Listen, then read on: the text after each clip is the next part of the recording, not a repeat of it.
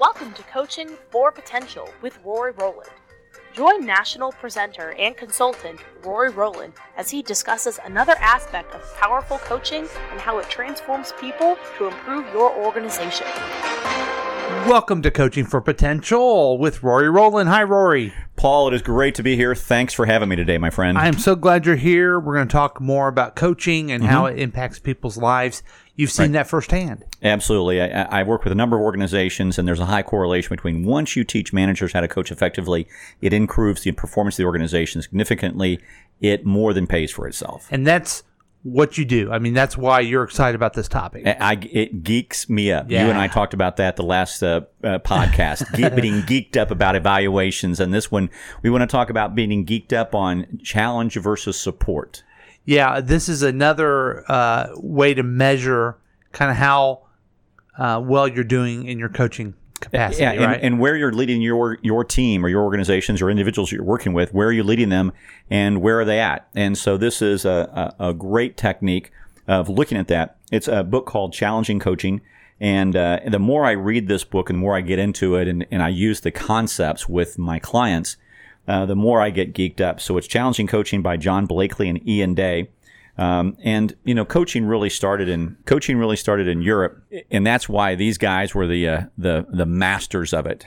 And so I just love what they I love what they talk about, and uh, you know, they're challenging coaching, going beyond traditional coaching to facing the facts, and uh, and you know, So- how do you work with folks? So they have a, uh technique of support and challenge. How you me- how you balance those out. Mm-hmm. How does And- that work? And, and if you had a continuum, let's just think of a of a graph. You know, a four quadrants, and on your vertical axis, you've got support. So you've got low support or high support. And let's just talk about support. If you if, without challenge or anything else, you're just talking about support. If you're just talking about support and you've got low support, well, that's inertia or apathy. And so there's just nothing. There's no fire there. There's no no um, no flame. And then uh, if you've got high support, uh, but that's it. It's kind of like a cozy club, you know. It's just everybody. Hey, we I support you. You support me. We're we're all together. We're not doing anything, but uh, it's a high support organization, kind of like a family. High support. Okay. right. Uh, so but everybody's feeling real good, but not getting anything done. not getting anything done. okay.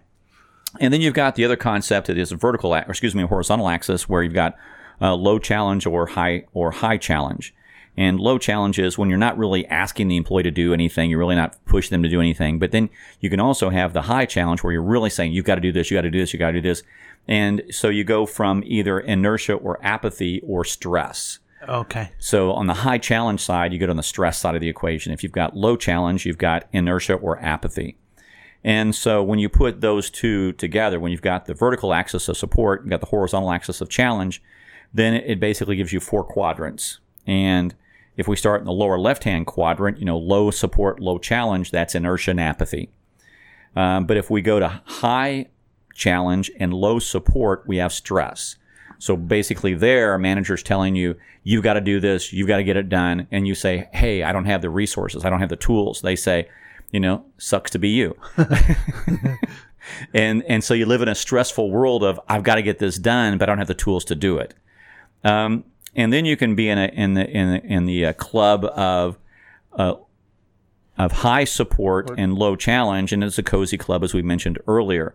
The the quadrant you really want to be in is the high support, high challenge quadrant, and that's the they call this the loving boot, uh, comma high performance. Okay.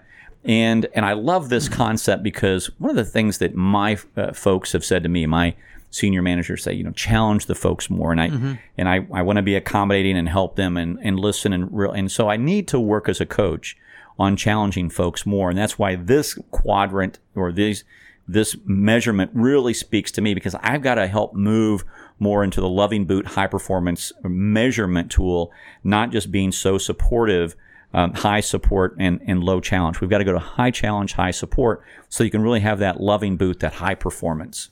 So, just to to dig a little bit deeper, Mm-hmm. when when it says support, what do you, what do you mean by that? What what, what do you mean that, a uh, a manager should be doing to show that support? Yeah, and that's that is a brilliant question. I, I love that. Thank you. love that question. And you could actually do just the support challenge continuum on a 10 point scale. Okay. And so I'll just, I'll, you know, on, on the left hand side, support, on the right hand side, challenge Okay. which really, you know, if you look at it as, as kind of a bell curve, there's a sweet spot you could be at.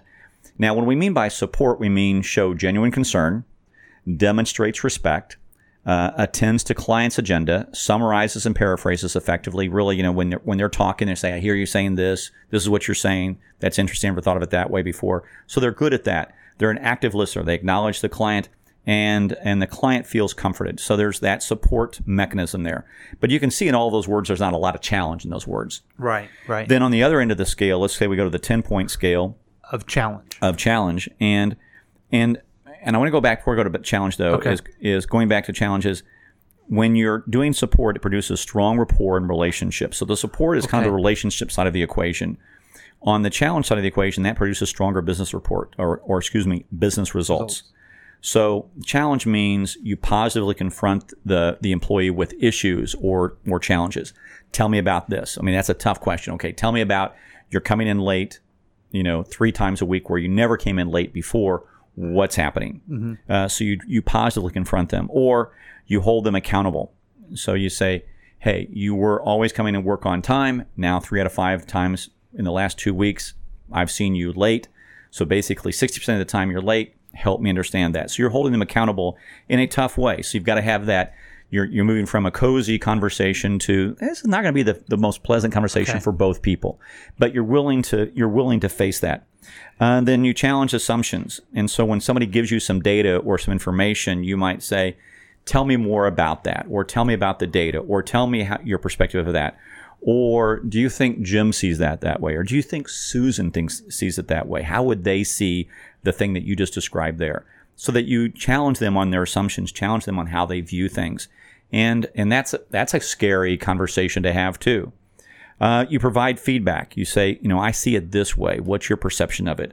Uh, which a lot of coaches don't do that very often. They're not as challenging in that I regard. mean, back to asking questions. Right. You ask questions. them think through it. Right, but you're but you're asking in a question in a, in a way. Hey, I, I saw you. You were you were ten minutes late this morning. You know, it's not a big deal, but I want to know what's going on. Right. And if you if you challenge them, you might you might also be able to support them too. Um, had an employee that you know she was always on time, and all of a sudden she you know one September started coming in late uh, quite frequently. And I'm like, what's going on? And so I basically went to her and said, hey, this is not like you. What's happening? She goes, you know, she almost breaks down in tears, and she goes, my son's a kindergartner. And the bus was supposed to be here on time, but it's not. And I'm not going to leave my kindergartner Yeah. on a bus corner uh, by himself. And I go, You are absolutely right. We're Right. not going to do that. So then we went to the entire group and said, How do we get this to work together? So then you can do the support and challenge, but you've got to you've got to have that that that frank conversation at first. Here's the issue. This is that the impact it's making on the organization. This is the impact it's making on the team. How do we fix it?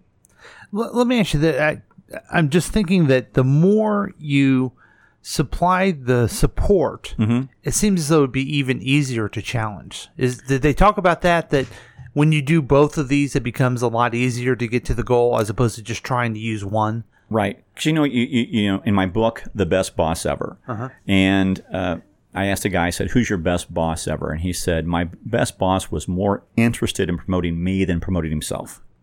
And I mean, what extraordinary! I mean, wouldn't wouldn't we all love to work for managers like Oh, that? yeah. I mean, Yeah. because what he, what he's really saying is, I care so much about your future that I want to see you succeed. Mm-hmm. However that however that success looks, whatever that looks like, I want to help you succeed. But guess what? The paradox is if he helps me succeed and you can't hide excellence and other managers see, the senior managers see him developing people, guess what? Isn't that what they want? What they want in senior management is people who can develop more people. And if he can do that, that's extraordinary. Right. And so I think that's the key. And so the real question here is on that continuum of of support versus challenge, where do we move the slider to kind of get that? That's the, you know, the, the science of coaching is knowing we've got to support. The science of coaching is knowing we have to give challenge. The art of coaching is where to put that When slider. to do, yeah. when to challenge. What's, what's appropriate for each employee, right? Eh, bingo. Yeah. What's appropriate for each employee? That's the real art of being a great coach. That's the real art of being a great manager. And as you work with that, and that's why this book is just an excellent, excellent book, Challenging Coaching by John Blakey and Ian Day, is it, it, it brings up that concept of the balance between support and challenge. And one of the things that I was concerned about was, oh my God, what would John Whitmore think about this? And fortunately, you know, because he was the father of coaching as we know it, yeah. and he actually wrote the foreword, and he actually says uh, in there, uh, he actually says, "You've got to do this. This is the way that we've got to lead going forward." And so uh, I was just, you know, so glad to see him write the foreword of this book to saying we've got to have, you know, a, a feedback, accountability, courageous goals, and we've talked about courageous goals uh, in other podcasts, and and so I just love this concept of you know where do you put the slider with each employee of how much support and challenge you give them to get that optimal level of performance out of them and to get that optimal level of performance where they're really truly engaged as an employee in the organization. Excellent. That that's some good stuff. The uh, the support challenge matrix Mm-hmm. and the book again. Challenging Coaching by John Blakey and Ian Day, and I just think it's a great concept to help you become more effective as a manager. And it has John Whitmore's Foreword. approval It has John Whitmore's approval, which it made me sleep better at night. and it has Rory Rowland's approval. It, it has my two thumbs up, no question. Excellent. now, how can people get a hold of you if they need more information or just have questions for you? Sure. Uh, RoryRowland.com. It's R O R Y R O W L A N D.com. So RoryRowland.com. They can get all of my contact information there. Shoot me an email, and I will be happy to help. All right. Well, thank you very much. Thank you, Paul. Thanks for listening to Coaching for Potential with Rory Rowland. Join us next time for another discussion about the power of coaching.